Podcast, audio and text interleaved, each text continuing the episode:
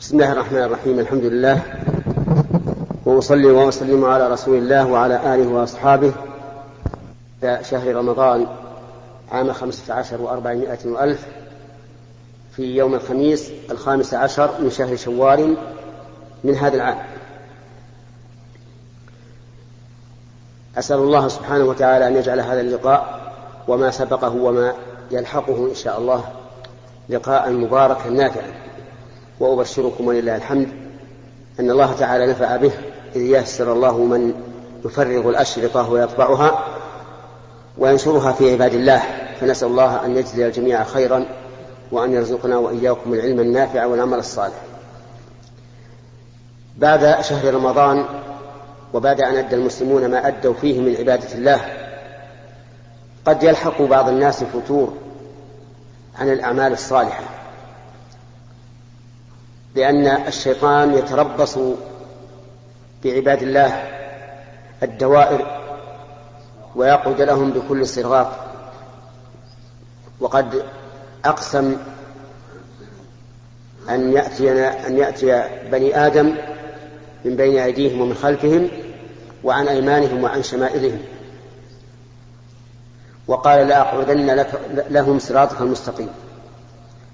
ولكن العاقل إذا تبصر واعتبر علم أنه لا انقضاء للعمل الصالح إلا بالموت. لقول الله تعالى واعبد ربك حتى يأتيك اليقين. ولقول النبي صلى الله عليه وعلى آله وسلم إذا مات الإنسان انقطع عمله. فلا ينقطع العمل إلا بالموت. ولهذا ينبغي لنا أن نغتنم فرص العمر العمر ما دام الله تعالى قد أعطانا صحة وفراغا. قال النبي صلى الله عليه وسلم خذ من صحتك لمرضك ومن حياتك لموتك.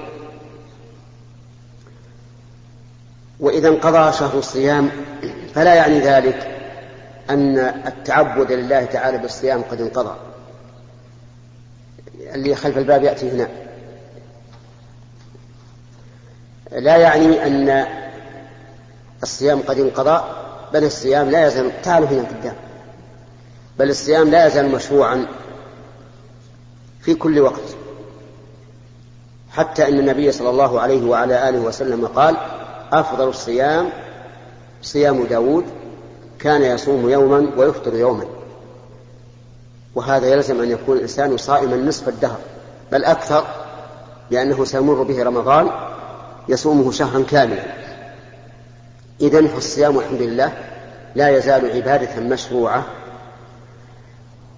وهناك أيام يسن صيامها أيام معينة يسن صيامها منها يوم الاثنين ويوم الخميس. فإن النبي صلى الله عليه وعلى آله وسلم سئل عن صوم يوم الاثنين فقال ذاك يوم ولدت فيه وبعثت فيه أو أنزل علي فيه.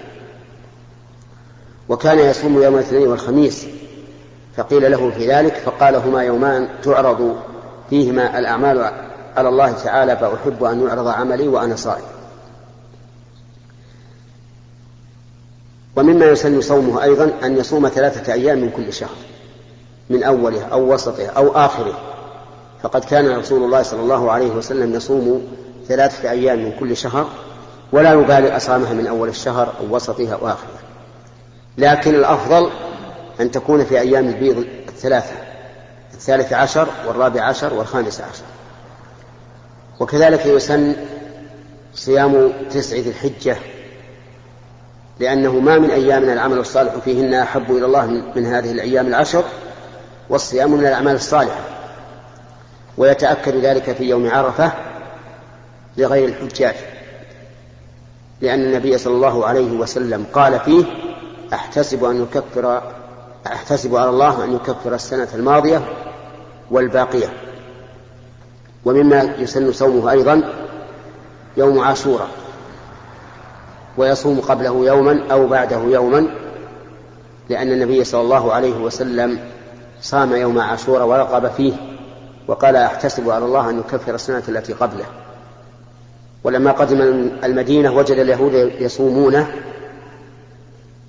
فسألهم عن ذلك فقالوا إنه يوم نجى الله فيه موسى وقومه وأهلك فرعون وقامه فنحن نصومه شكرا لله. فقال الرسول عليه الصلاة والسلام نحن أولى بموسى منكم.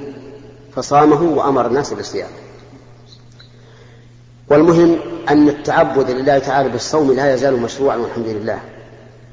فلنحرص على الصيام حتى ننال أجره فإن فإنه جاء في الحديث الصحيح أن الله تعالى قال كل عمل ابن آدم له الحسنة بعشر أمثالها إلا الصوم فإنه لي وأنا أجزي. أما القيام فما زال أيضا مشروعا فإنه يسن القيام كل ليلة. والأفضل أن يكون بعد منتصف الليل إلى الثلث ثم ينام السدس لأن هذا هو قيام داود وهو أفضل القيام. أن تنام نصف الليل الأول ثم تقوم الثلث ثم تنام السدس إلى أن يطلع الفجر. وذلك لأن هذا القيام يشمل الراحة راحة البدن في أول الليل وراحة البدن في آخر الليل مع إدراك النزول الإلهي الذي يكون في, الثلث الآخر من الليل. فإن ربنا جل وعلا ينزل كل ليلة إلى السماء الدنيا حين يبقى ثلث الليل الآخر فيقول من يدعوني فأستجيب له من يسألني فأعطيه من يستغفرني فأغفر له. ولهذا يجد الإنسان لذة عظيمة في, في, في الصلاة في هذا الوقت ومناجاة الله تعالى حتى إنه تبقى يبقى طعمها في قلبه لا يزول أبدا إلا أن يشاء الله. فالقيام إذا مشروع في كل وقت. لا تقل إن قضاء رمضان فلا قيام بل إن القيام مشروع في كل وقت في كل ليلة. إلا أن النبي صلى الله عليه وعلى آله وسلم نهى أن تخص ليلة الجمعة في قيام أو يومها بصيام. فقال لا تخص ليلة الجمعة بقيام ولا يومها بصيام. ولهذا يكره أن يصوم الإنسان يوم الجمعة مفردا له إلا لسبب مثل أن يوافق آه، يوم الجمعة يوم عرفة أو يوم عاشوراء أو يكون عليه قضاء لا يتمكن من قضائه يعني قضاء يعني قضاء من رمضان لا يتمكن منه إلا في يوم الجمعة فيصومه من أجل القضاء لا من أجل أنه يوم من أجل أنه يوم الجمعة فهذا لا بأس به. الصدقة مشروعة في كل وقت. كل وقت تتقرب فيه إلى الله تعالى بالصدقة فإنك مأجور غير مبتدع ولا مشرع في دين الله ما ليس منه بل إن إنفاقك اليومي على أهلك وعلى نفسك صدقة. كما ثبت ذلك عن رسول الله صلى الله عليه وسلم. إذا فالمسلمين ولله الحمد يفعلون جميع ما يفعلونه في شهر رمضان فلا ينبغي لهم أن يستحسروا وأن يقولوا انتهى وقت العمل فإن هذا من وساوس الشيطان وتثبيطه عن الخير. نسأل الله تعالى أن يعيننا وإياكم على ذكره وشكره وحسن عبادته. بعد هذه الكلمة القصيرة التي أرجو من الله تعالى أن أكون أول من ينتفع بها وأن ينفعني وإياكم بما علمنا. بعدها نتكلم يسيرا على على سورة البينة لأننا انتهينا إليها. فيقول الله عز وجل بسم الله الرحمن الرحيم لم يكن الذين كفروا من أهل الكتاب. والكلام عن البسملة قد تقدم كثيرا لنا في هذا المجلس وغيره وبينا أن البسملة آية من كتاب الله. تكلم الله بها كما تكلم بالقرآن جل وعلا. ولكنها آية مستقلة. لا تعد من من آيات السورة التي بعدها ولا من آيات السورة التي قبلها بل هي مستقلة. آه، تبتدأ بها السور. من الفاتحة إلى قل أعوذ برب الناس ما عدا سورة براءة. فإنها لم لم تثبت عن النبي صلى الله عليه وسلم أنه افتتح سورة براءة بالبسملة. ولهذا أغفلها الصحابة رضي الله عنهم لكن احتياطا وخوفا من أن تكون سورة مستقلة جعلوا بينها وبين سورة الأنفال فاصلة. يقول الله عز وجل لم يكن الذين كفروا من أهل الكتاب والمشركين منفكين حتى تأتيهم البينة. يعني ما كان الكفار من من أهل الكتاب والمشركين منفكين أي تاركين لما هم عليه من الكفر حتى تأتيهم البينة. والذين هو أهل الكتاب هم اليهود والنصارى.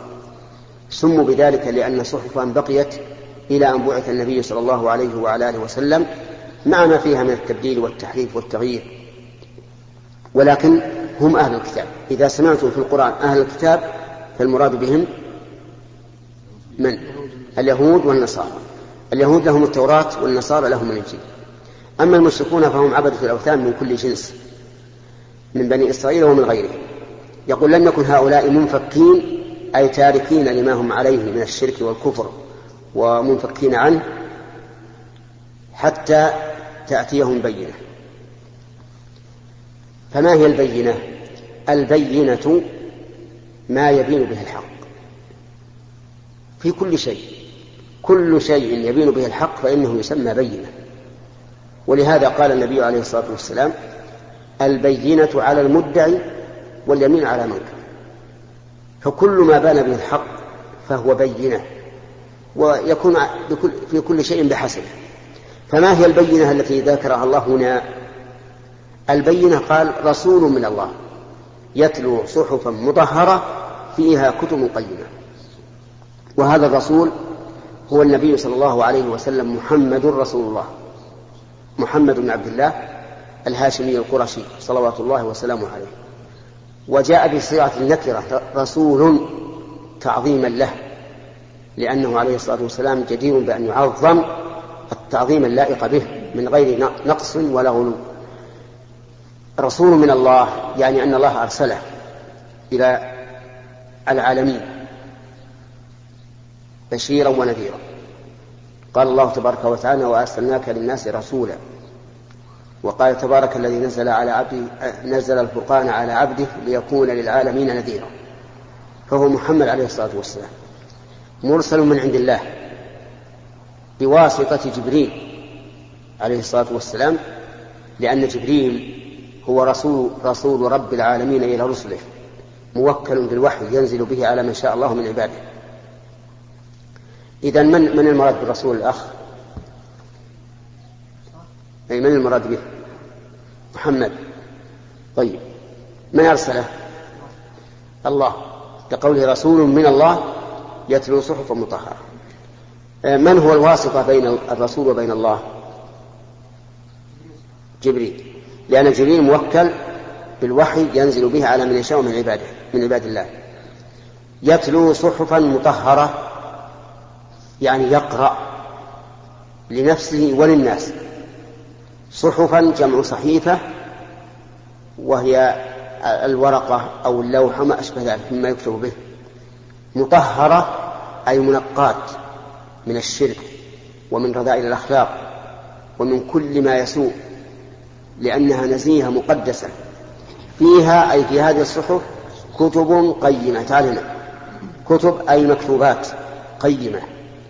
فكتب جمع كتاب بمعنى مكتوب والمعنى أن في هذه الصحف مكتوبات قيمة. كتبها الله عز وجل. ومن المعلوم أن الإنسان إذا تصفح القرآن وجده كذلك. أي وجد أنه يتضمن كتبا أي مكتوبات قيمة. آه، انظر إلى ما جاء في القرآن من توحيد الله عز وجل والثناء عليه وحمده وتسبيحه. تجده مملوءا بذلك. انظر إلى ما في القرآن من وصف النبي صلى الله عليه وعلى آله وسلم ووصف أصحابه المهاجرين والأنصار ووصف التابعين لهم بإحسان. انظر إلى ما جاء في القرآن من الأمر بالصلاة والزكاة والصيام والحج وغير ذلك من الأخلاق الفاضلة. تجد أن كل ما جاء به القرآن فهو قيم أي قيم بنفسه وكذلك هو مقيم لغيره. فيها كتب قيمة. إذا أخبر الله في هذه الآية أنه لا يمكن أن ينفك هؤلاء الكفار من أهل الكتاب والمشركين حتى تأتيهم البينة. فلما جاءتهم بينة هل انفكوا عن دينهم؟ يعني عن كفرهم وشركهم؟ استمع للجواب. قال وما تفرق الذين أوتوا الكتاب إلا من بعد ما جاءتهم البينة. يعني لما جاءت البينة هل آمنوا؟ لا. ولكنهم اختلفوا.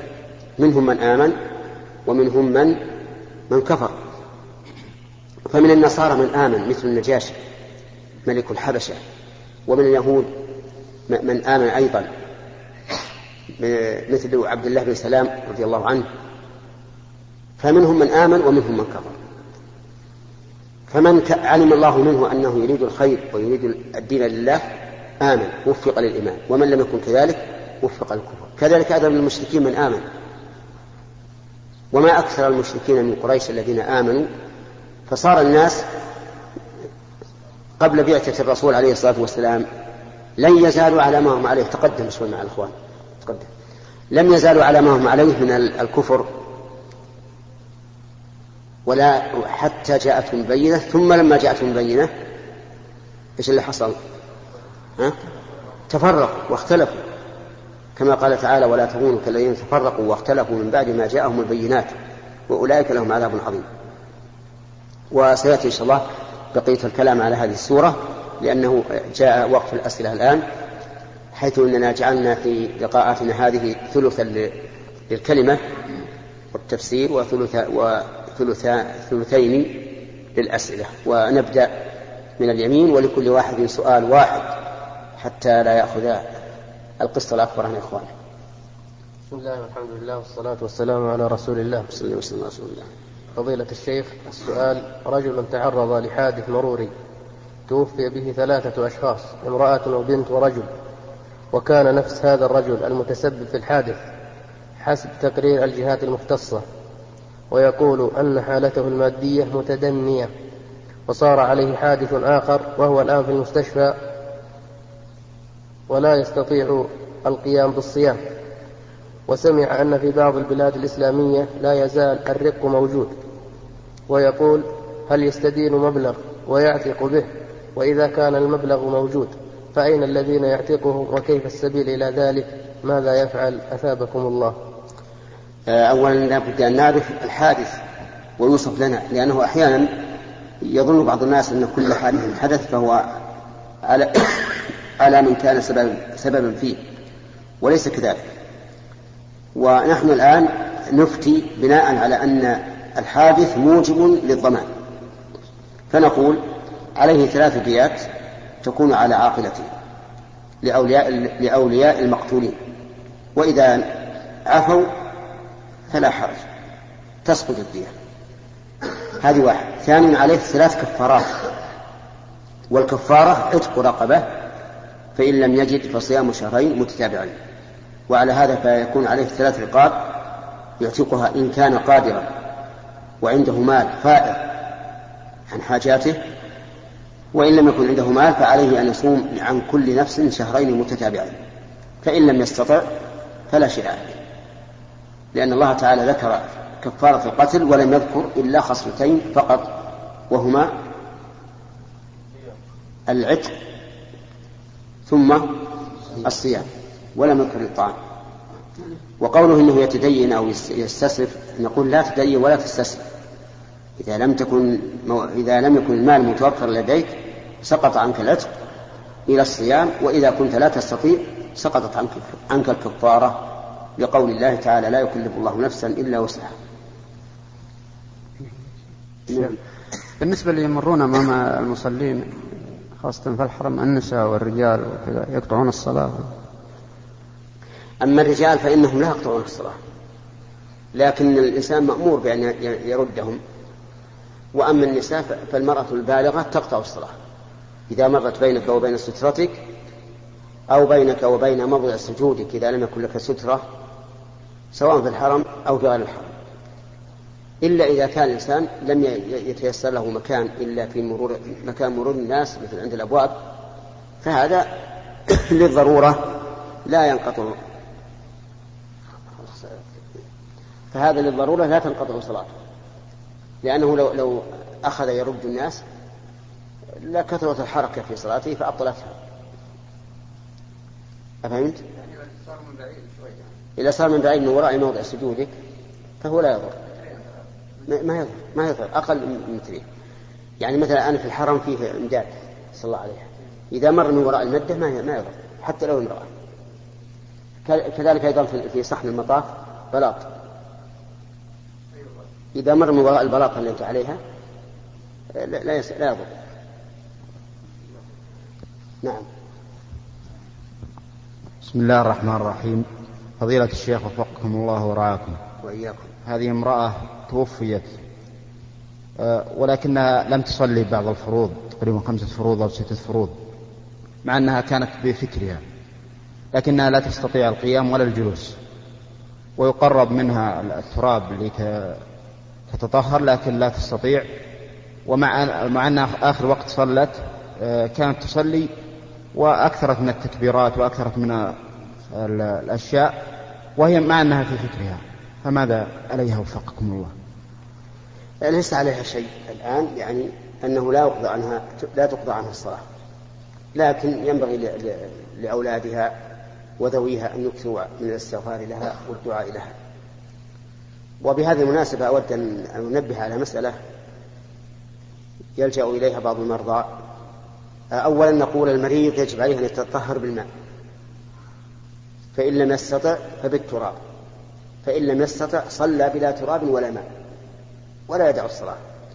ثانيا يجب عليه أن يصلي قائما فإن لم يستطع فقاعدا فإن لم يستطع فعلى جنب.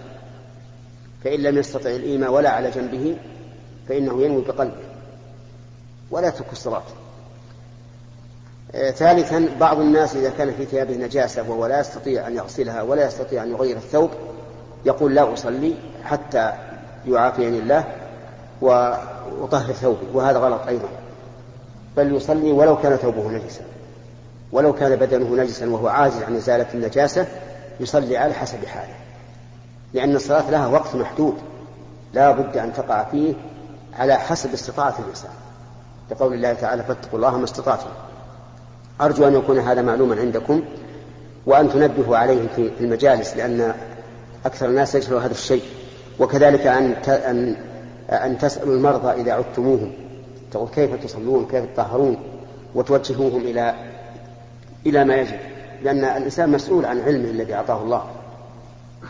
كما قال الله تعالى وإذا أخذ الله ميثاق الذين أوتوا الكتاب لتبيننه للناس ولا تكتمونه. فنبذوه وراء ظهورهم واشتروا به ثمنا قليلا فبئس ما يشترون.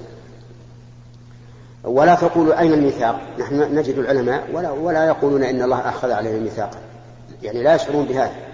لكن نقول مجرد إعطاء الله للإنسان العلم هو ميثاق. إذا آتاك الله علما فهذا يعني الميثاق أن تبينه للناس.